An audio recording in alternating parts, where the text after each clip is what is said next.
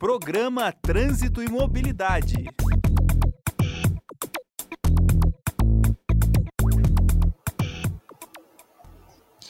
Olá, sejam todos bem-vindos aí à nossa rádio aí, Trânsito e Mobilidade, programa quinzenal que nós temos aqui e sempre trazendo alguém da área do trânsito para discutir trânsito conosco, né, professor Gerson? Sempre alguém, um especialista da área para que nós possamos estar conversando um pouquinho e sanando algumas dúvidas de vocês que estão nos assistindo. Professor Gerson? Então, boa tarde, professor Valdilson, boa tarde, professora Regiana, que nos brinda com sua presença, boa tarde aos nossos alunos, colegas, internautas que nos acompanham agora, que vão nos acompanhar mais tarde, madrugada, tarde, noite, enfim, todos que de repente porventura colocarem os olhos nesse vídeo, a nossa intenção é justamente essa, né? Aqui com o curso de gestão de trânsito e mobilidade urbana, trazer realmente pessoas experts na área de trânsito para debater, para apresentar, enfim, para falarem um pouco dessa área que é tão, mas tão importante para esse nosso país, é que já chegou no século XXI, né, professora Regiane, e precisa fazer as suas lições de casa ainda, lá do século XX. Professora Regiane, muito boa tarde. É, seja muito bem-vindo ao nosso programa. Obrigada, eu que agradeço muito o convite. A professora Regiane, professor Gerson, ela é graduada em marketing, propaganda, uh, pela Universidade do Norte do Paraná, pós-graduada em, integra em integrada em mobilidade urbana pelo Unicentro, uh, deixa eu ver, pós-graduada em Direito e Trânsito pela Legal e Educacional, estatutária desde 2009, aí, que atende o público aí no Departamento de Trânsito, e também observadora certificada. Ela tem um grande currículo aqui, professor, não vou conseguir ler todo aqui, mas é um grande currículo de alguém especialista. E detalhe, professor, eu sempre acompanho também que ela aí é examinadora, uh, ministra curso de reciclagem, só que ela uma profissional, eu, eu julgo, enquanto especialista, também um tanto quanto diferenciada. Né? Nós tínhamos o professor Ivo Bolt, um dos grandes pesquisadores na avaliação, e ele falava uma questão assim: avaliando se ensina, ensina-se avaliando. Quem trabalha com avaliação não é o bicho-papão. Né? Então, Regiane, seja muito bem-vinda novamente. Gostaríamos de saber um pouquinho de você, quem é a Regiane, como que você trabalha frente a essas questões avaliativas, sempre a ministrar cursos. Então, vamos lá. É, são duas tarefas bem diferentes, né? Com abordagem diferentes. Vou falar primeiro da questão do, da, da reciclagem, é, do, da administração do curso, é, dos cursos em si. É uma, é uma abordagem um pouco mais fácil, porque você passa mais tempo com, com, com o aluno, daí você consegue passar uma mensagem melhor e, e, e ter um pouco mais de intimidade com, com o aluno. Normalmente é o mínimo, né? É, você passa aí em torno de seis a oito horas se, se, o aluno for fazer um módulo só. Então, você consegue é, dar uma dinâmica um pouco diferenciada do que a, a dinâmica do exame prático é muito rápida, né? Então, às vezes, você não tem muito o contato com o aluno. É ir lá fazer o seu trabalho e é um pouco diferente uma coisa da outra. É, mas assim, eu, eu gosto de colocar a minha identidade nas duas coisas, né? Obviamente, no curso de reciclagem eu tenho é, tempo para realmente mostrar aquilo que eu estou brincando, aquilo que às vezes é sério, as pessoas conseguem identificar por mais tempo. Eu tenho um tom de voz um pouquinho acima do, do normal. Então, quem fica mais tempo comigo consegue perceber que esse é o meu jeito de falar. E se alguém passa rapidamente, de repente fala: Nossa, aquela moça é um pouquinho assim, né? Ela é brava, né? Mas não tem nada a ver. E isso, Regina, é até bom se tocar nessa questão, que eu também ministro curso de reciclagem aqui em Curitiba, né? E muitas vezes eles vêm com aquela cara assim, nossa, esse professor tem uma cara de bravo, né? Ele que vai fazer com que eu pague essa penitência. E a gente quebra, quebra com esse paradigma, onde que é o momento onde que esse condutor que terá uma nova oportunidade para se reeducar, para se requalificar, para ter uma nova visão, uma atualização. Então, sempre quando eu inicio, o pessoal, nosso professor tem cara de bravo mesmo, e a gente passa isso, né? E eles vêm bravo, ou hora vai para o Detran, falam, nossa, lá no Detran, mas hora vai para o CFC, chega no CFC, olha, aqui vai ser mais fácil. Não, aqui vai ser um momento de atualização, aqui vai ser um momento de novo aprendizado. Nós costumamos falar que sempre é uma nova oportunidade. Aquilo que era para ser uma infração é, foi apenas uma infração, não foi sua vida. Né, e você está tendo uma nova oportunidade de se reeducar. Nessa questão, Regiane, como que você vê esses condutores, infratores? Quais são as perspectivas deles? Bom, eu na realidade eu, eu, eu costumo falar assim, que toda vez que ele comete uma infração, ele está colocando a vida dele ou a vida de outra pessoa em risco. Isso é o básico. E quando eles estão em sala de aula, que às vezes está né, nessa situação, eu falo: aqui é uma grande troca de experiência. Eu aprendo com vocês, vocês aprendem comigo e um aprende com a experiência do outro. E que bom que viraram estatística do curso de reciclagem e não estatística, né? Porque a mesma infração que a pessoa cometeu e está na reciclagem, uma outra pessoa cometeu e ela, ó, né? Ou, né? É bem isso mesmo, Regiane. Sempre na, nas falas aqui, quando a gente entra nesse assunto de reciclagem de condutores infratores, eu me recordo uma vez que eu tive um aluno em sala, uh, quando ele falou, professor, já é a terceira vez que eu estou fazendo reciclagem. Né? Aqui só vai ser mais uma. E é claro que a primeira semana eu vou dirigir bem, o primeiro mês, e depois vou voltar aqui de novo. Aí sempre eu coloco as duas visões que eu tenho, uma do empresário, outra fora daqui da Uninter, né?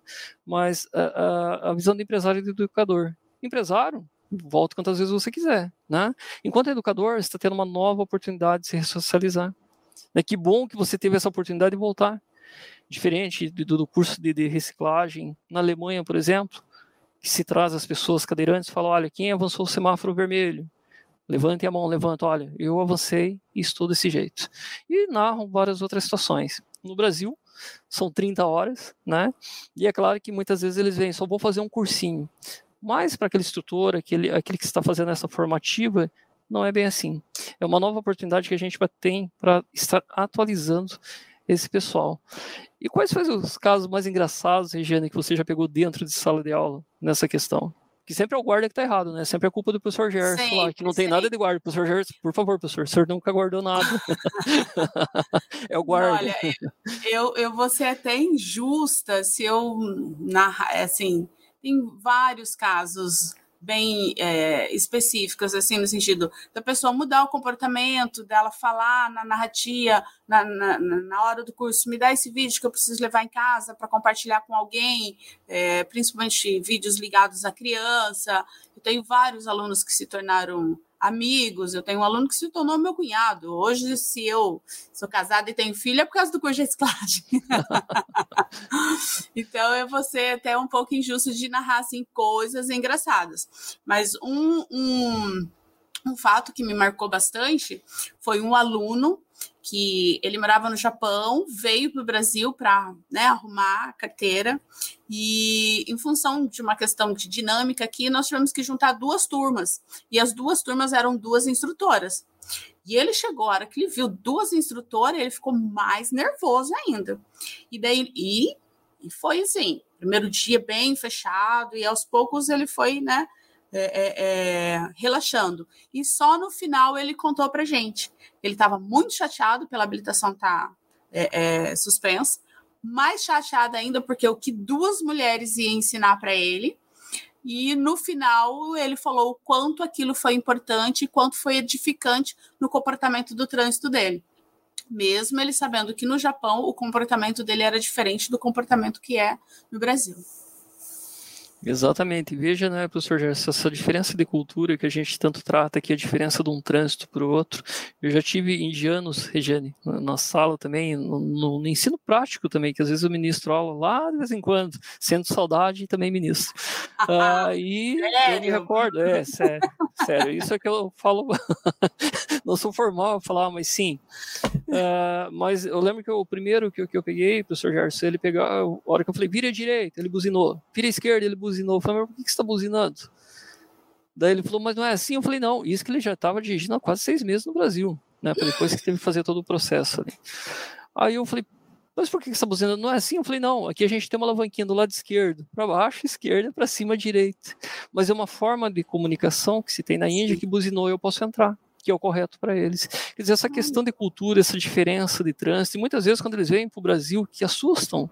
A gente tem tanta lei, tanta, tanta questão ali, mas uh, uh, é interessante essa troca de experiências que nós temos. Sim, e, Regiane, voltando na, na, na questão, muitas vezes educando se ensina, né? ensina-se educando e avalia-se, enfim. Quando a gente olha lá na questão, a mesma frase, eu vou te passar ela. Mas assim, é, o aluno de primeira habilitação, o pessoal de 18, 19, 20 anos que tem aquele medo do examinador, como que funciona essa questão? Olha, Por que esse medo que... todo? Até nós ficamos combinando de escrever um artigo juntos, né? Isso, é verdade. Temos que escrever, hein? É, na realidade, eu acho que esse, esse, esse mito ele tem que acabar. Eu acho que é uma coisa mais de antigamente. Até eu vou contar um caso engraçado que eu estava fazendo uma avaliação, era três jovenzinhos, né? E daí um percurso quando sai aqui, termina a baliza, um, um trecho, eu vou dirigindo para depois entregar o carro para o aluno. E daí tava um do meu lado, dois atrás, um veio meio assim, falou: ai, que legal! Meu pai estava contando que quando ele fez a habilitação, era polícia e era fardado.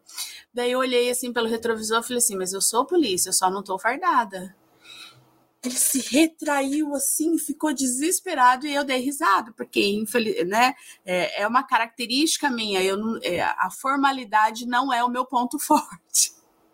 Por mais que eu me, que eu me, me, me, me é, o tempo todo eu fico né, me corrigindo, me, me é, tentando ter a formalidade necessária, assim, mas quando eu vejo, eu já caí na, na uma forma assim mais agradável até, né? Eu pelo menos considero, porque eu vejo que se o aluno estiver tranquilo, mais relaxado, eu corro menos risco do que ele.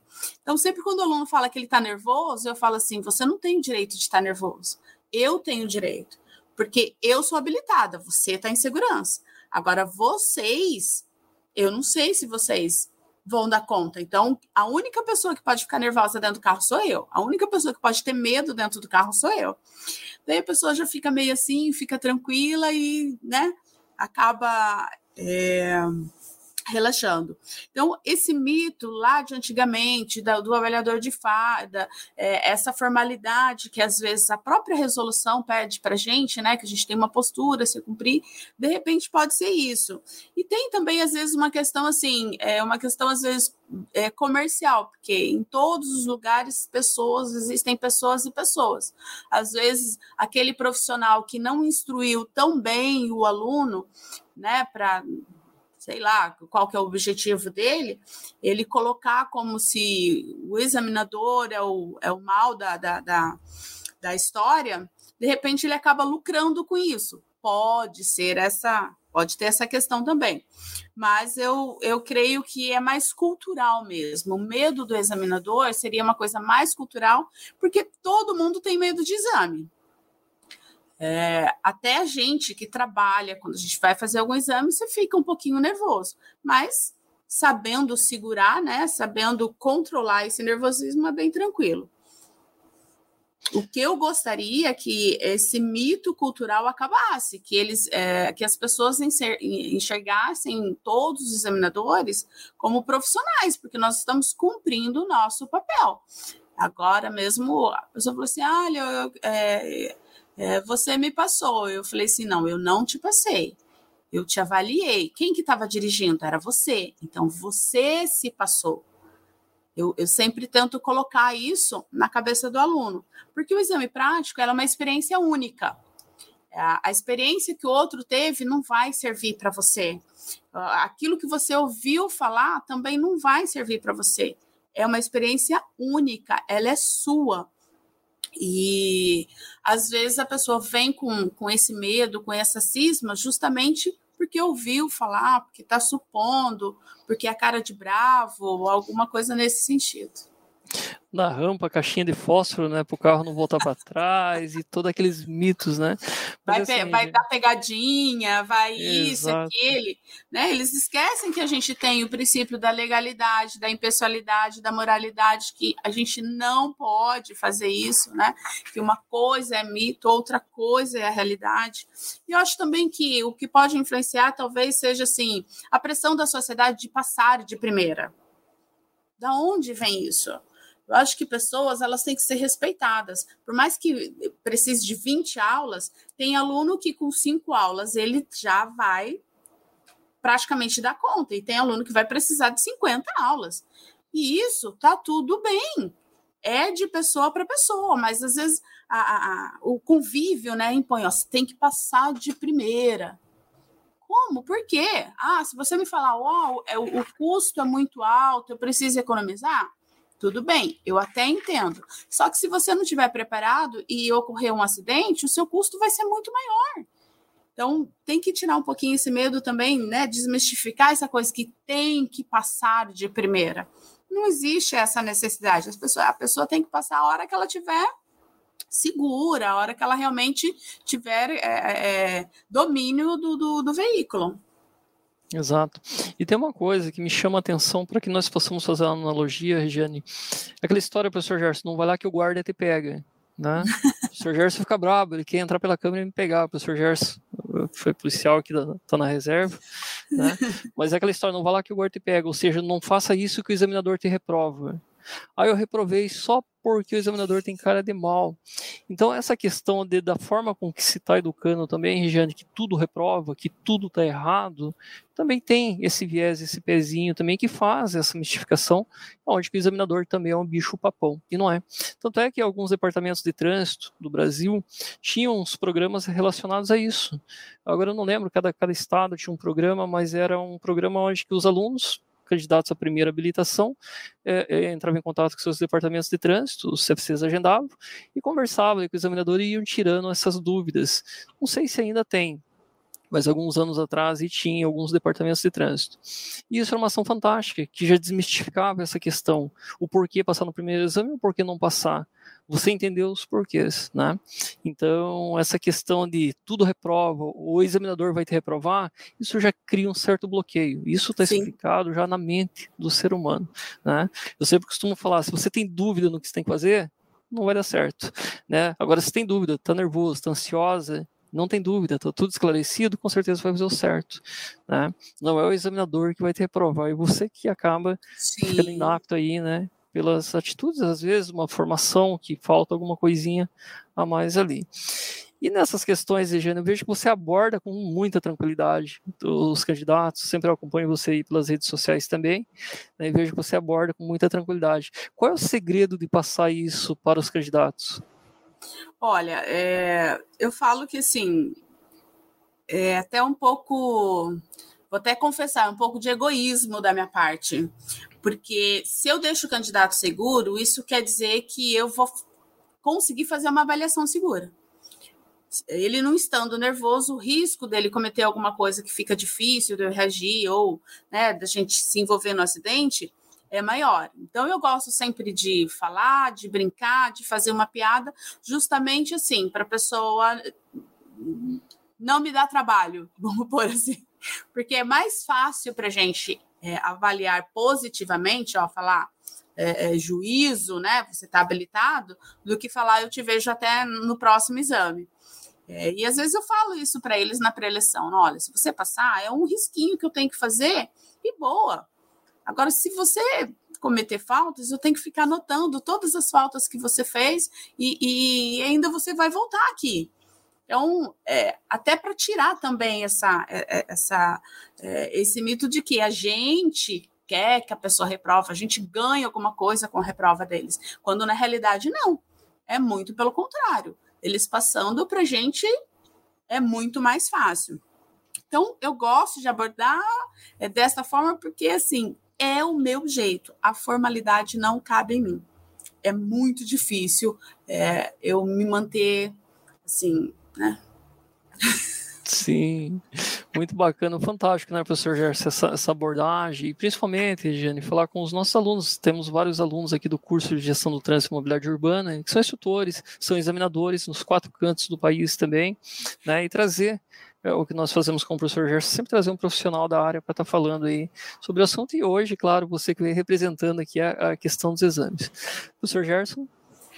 Não, ah, só tenho realmente a agradecer, né, e, e complementar aquilo né, que, que, é possível, porque a Regine e o professor Valdir já falaram tudo, né, eu, eu só vou frisar a questão dos estigmas que realmente são, são estão presentes na nossa cultura. O estigma do policial, como o professor Valdir comentou, é aquele cone na pista, né, o cara viu um cone na pista, ele já lembra do onde está a CNH, onde está o documento do carro, será que, será que o STEP, será que, será que antigamente até o kit, né, o kit Mirso corpos, aí tinha o triângulo, quer dizer, o cara, o cara lembra de tudo isso em questão de fração de segundo e esquece da direção do veículo, né? Aí se tá com o celular na mão, o celular voa, isso. voa para dentro do carro, né? Então é tudo complicado, porque isso com base num cone, você vê o policial, então a coisa é pior ainda.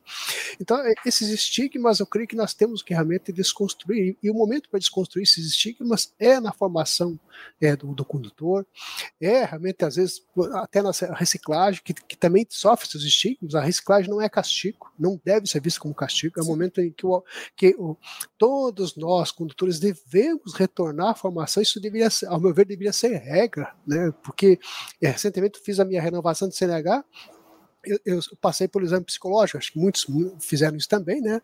É, e você, pera, mas será que não mudou nada no trânsito? Será que eu estou realmente preparado, estou atualizado com a legislação de trânsito? Ninguém me perguntou isso. Só fiz o exame psicológico, a questão da, da, da, da adaptação do óculos, que, que eu não tinha até então, e de boa, como dizem os jovens, de boa, estou pronto, apto para dirigir. Mas será que realmente eu lembro de todas as regras e tanto, será que eu não tenho não adquiri alguns vícios com o passar do tempo? Aquele vício de não ligar a seta, aquele vício de de repente, aquele vício maldoso de furar semáforo, né? Aquele vício de não respeitar a faixa de pedestres que nós temos no nosso dia a dia. Então, eu creio que é, é, a reciclagem deveria ser, ao meu ver, né, ao meu ver, é, padronizada, porque a cada 10, 15 anos a pessoa sentasse no banquinho, literalmente, e ouvisse, visse, relesse né, e tivesse né, o privilégio de ter a Regiane como, como a sua, né, sua instrutora naquele momento, o professor Valdilson naquele momento, para relembrar todas as regras de trânsito e relembrar principalmente a educação para o trânsito, que é uma vertente que é fundamental em nosso dia a dia e, e que traz cidadania, que traz traz respeito, que traz amor ao próximo, que traz, enfim, é, é você resgata uma série de valores. Traz vida, né?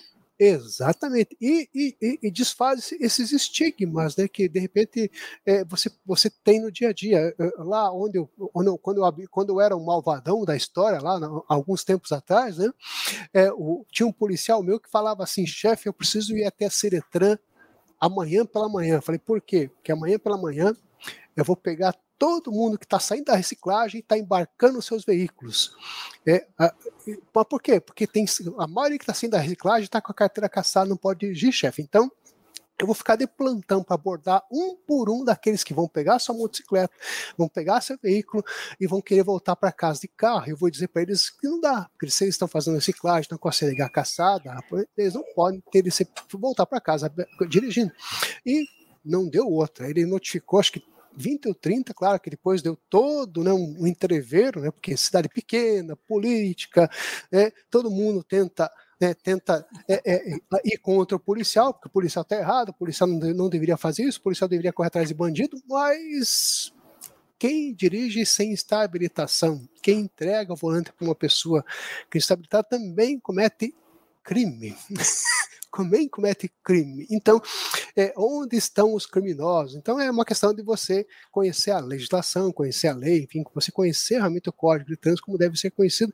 E, infelizmente, creio que nós temos que realmente é, vencer esses estigmas para que tenhamos realmente um trânsito cada vez mais cidadão, um trânsito que, como disse a professora Regiane, que signifique vida para todos nós, porque hoje, como a gente fala nos eventos, a professora Valdir, todos nós queremos ir e queremos voltar para casa.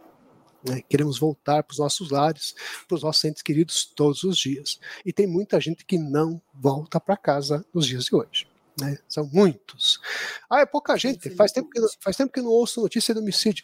Talvez não ouça na sua cidade, mas no Brasil a estatística é triste. E nós temos que reverter esse quadro. E aí e contamos com, esses, com esses defensores da, da, da educação para o trânsito, como o professor Maurício e a professora Regina. Sei, professor Gerson, muito nos brinda a fala do senhor. E é até interessante, professor Gerson, porque no, em todo o estado do Paraná que nós tivemos a atualização da 14.071, enfim, a atualização dos instrutores de trânsito, dos examinadores também tiveram. Participei junto com o pessoal da Bahia, Ceará, também Rio Grande do Sul, Santa Catarina, Minas Gerais, participei com eles também nessa questão das atualizações, frente às alterações que tivemos na lei, nas leis, né? Uh, mas assim, a renovação do condutor não teve. E eu acho que seria uma ideia interessante implantar políticas públicas para isso, ou até mesmo adentro, dentro do código, que ao renovar a CNH passasse por um curso ali de atualização. Tempo menor, Existe... né? Tempo é, menor. Ah, mas é, é, dinheiro, é investimento. Não, calma lá, é atualização para que você não sente num banco de reciclagem. Simples assim. É atualizar você, porque da mesma forma que as leis mudam, muitas vezes a gente fala 90% é culpa uh, da falha humana.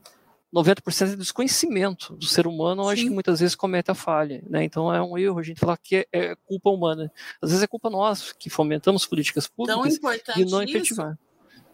Quanto a, a, a implantação do, da legislação no ensino de base, né? Vim lá desde o comecinho já aprendendo, porque hoje, quando chega aos 18 anos, o aluno não está tão atento ao curso teórico, que é extremamente importante para ele a hora que ele começa no prático. Hoje a gente tem uma geração que ele quer é, ter a carteira, mas ele não quer passar pelo processo até chegar a essa carteira. É de sentar, de estudar, de aprender, de passar as etapas. Então, eu acho que é importante começar lá na base para que o aluno chegue um pouco mais maduro na, na, na época de realmente fazer os testes. Exatamente. O artigo 76, há 25 anos atrás, o professor Gerson já trazia isso para nós. Se há 25 anos atrás a gente estaria colhendo os frutos hoje, né? Mas, Mas vamos em frente. Nossa, cai a nossa missão a gente está né? correndo. Vamos fazer, é. né? Então, Regiane, estamos chegando aos momentos finais. Foi um prazer falar com você aqui nesse bate-papo que passou assim, ó, no estralar de dedo. Foi muito rápido. Né? Eu acho que eu não falei nada do que eu tinha programado falar, mas vamos ter que marcar outro. Vamos sim, com certeza. Então, gostaria de suas considerações finais, Regiane. Olha, é, eu acho que o importante é a pessoa entender que cada um tem o seu papel dentro de uma avaliação. Né? É muito comum, às vezes, a pessoa, ah, mas será que ela está de bom humor? É, a pessoa tem que entender que eu estando de bom humor ou não, eu sou uma profissional e ela vai fazer certo, ela vai passar. Se ela fizer errado, por mais alegre que eu esteja, o que, que tem que vai, o que, que vai acontecer? Ela vai reprovar. Então, acho que hoje falta, às vezes, um pouco o ser humano entender e aceitar o erro dele e não imputar isso em outra pessoa. É, ajudaria bastante também. Sim. Então, desde já agradecemos a sua presença, Regiane, muito obrigado mesmo para trazer e desmistificar um pouquinho dessa questão. Sim, e é sim. papel nosso aqui no curso de trânsito, como nossos alunos são do Centro de Informação, são também dos Detrans, enfim, de todas as áreas, ter esse conhecimento. A gente sempre traz aí para que esse profissional traga um pouquinho da sua vida cotidiana. Professor Gerson?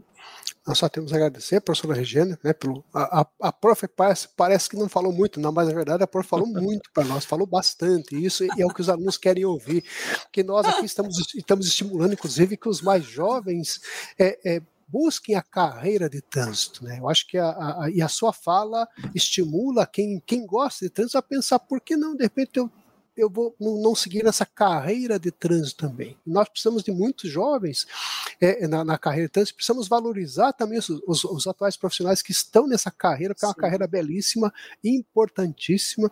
Falo para o senhor Valdilson que se você, se a cidade tem alguma dúvida sobre trânsito, se ah, de repente lá na, no departamento local de trânsito, uma cidade pequena, de repente não tem pessoas talvez é, formadas na área, talvez sejam cargos comissionados. A gente sabe como é que funciona, a, a, a, às vezes, a, a disposição de, de, de, cargos em nossas prefeituras pelo Brasil afora. Mas tenha certeza que no Centro de Formação de Condutores da sua cidade tem gente que sabe sobre trânsito e são experts, estão estudando. Então, nós temos que valorizar os centros de formação de condutores como realmente centros de excelência em educação para o trânsito. Pessoas, lá estão pessoas que sabem trânsito, que querem, estão com a maior boa vontade para ensinar trânsito para todo mundo. E a sua fala, creio que venha motivar, venha, venha se adequar a esse nosso a essa nossa luta para valorizar realmente a educação para o trânsito em todo o país, em todo, em todo o Brasil, em todos os rincões da nossa nação, porque precisamos disso, precisamos cada vez mais de gente militando conosco, ombro a ombro, pela educação para o trânsito. Muito obrigado, professora Jane, por, por estar conosco nesses momentos. Esse e né, nossa campanha Juntos Salvamos Vidas. Exatamente. Pessoal, muito obrigado é, por tudo, tá? E qualquer dúvida, entre em contato conosco através daí dos links tutorias, vocês, nossos alunos, e os demais que estão nos assistindo pelas redes sociais. Daqui 15 dias, um novo programa também. Tchau, tchau, pessoal. Até mais. Obrigado. Tchau, tchau Regiane. Tchau, tchau. Tchau. Tchau, Jéssica. Tchau, tchau, Regiane.